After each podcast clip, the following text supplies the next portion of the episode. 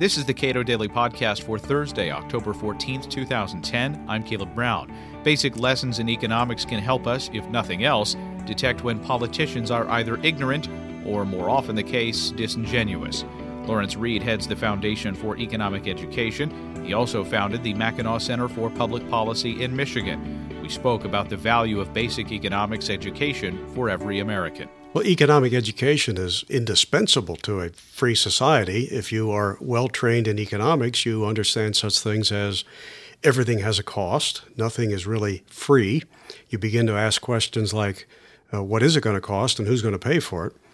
Uh, you understand that uh, the federal government is never a fountain of free goodies. And uh, you understand such things as uh, free trade is very beneficial and that protective tariffs are harmful to an economy. The problem these days is that economics is not taught uh, very widely and not taught well when it is taught. And students are often graduating uh, from high school and even from some colleges understanding very little about the important pillars of how a free economy operates.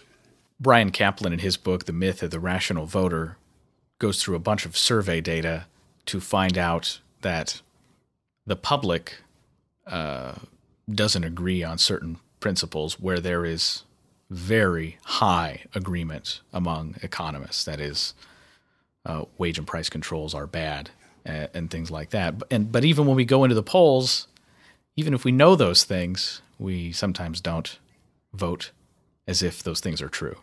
That's right. There are some issues on which economists of every persuasion pretty much come together.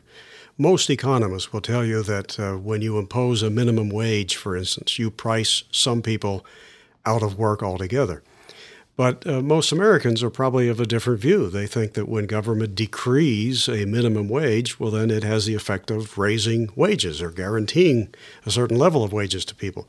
That underscores the importance of understanding economics. So you're, you don't fall for the snake oil of uh, decrees and mandates from government that are promise to uh, raise our standard of living. Economics it doesn't work that way. One of the points that I guess is illustrated by much of the writing that uh, Hayek did is just his simple statement that the curious task of economics is to convince men that they know little about things they imagine they might design.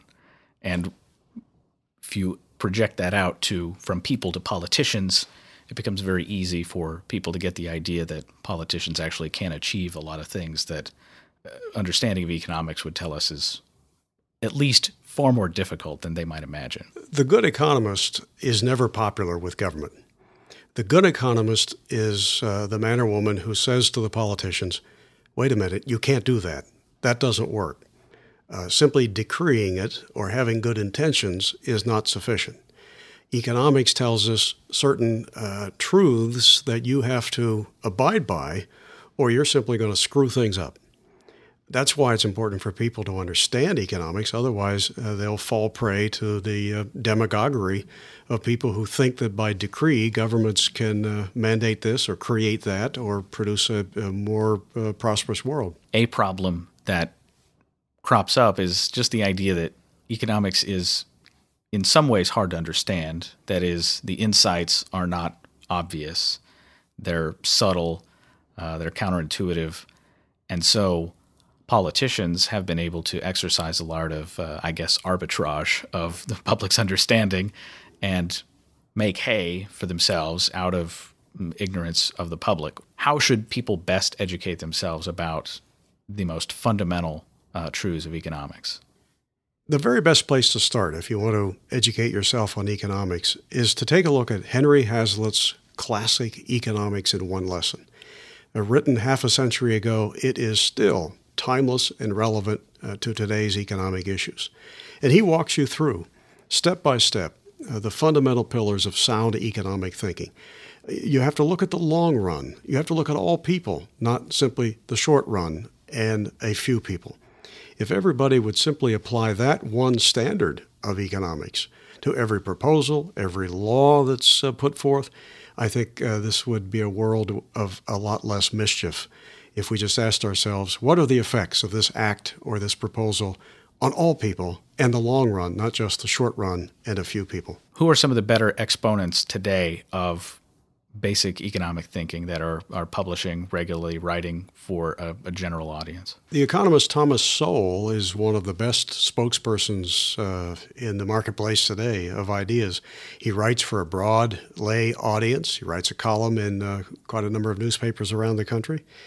And uh, he expresses economic fundamentals in a way that uh, any American can understand.